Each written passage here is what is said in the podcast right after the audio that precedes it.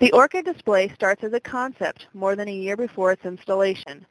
The show changes themes each year. New props specific to each show are designed and built, and the display is installed by a team of horticulture staff and volunteers. Each orchid plant here is part of our permanent collection.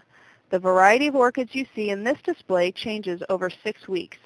We start with about 800 plants and switch out approximately 50 to 100 plants each week, replacing them with fresh blooms from the greenhouse.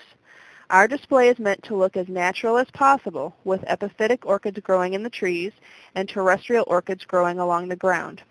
Our temporary landscape is surrounded by bark with a surface treatment of moss to give you a feeling of being in the tropics. When the show ends, everything is dismantled and the plants are returned to the production greenhouses until next year.